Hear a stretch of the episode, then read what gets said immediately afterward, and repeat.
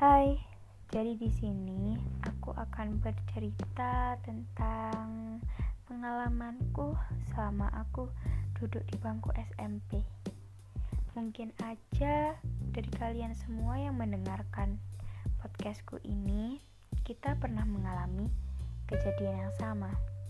Kalian gak perlu tahu namaku yang asli. Kalian gak perlu tahu aku itu siapa.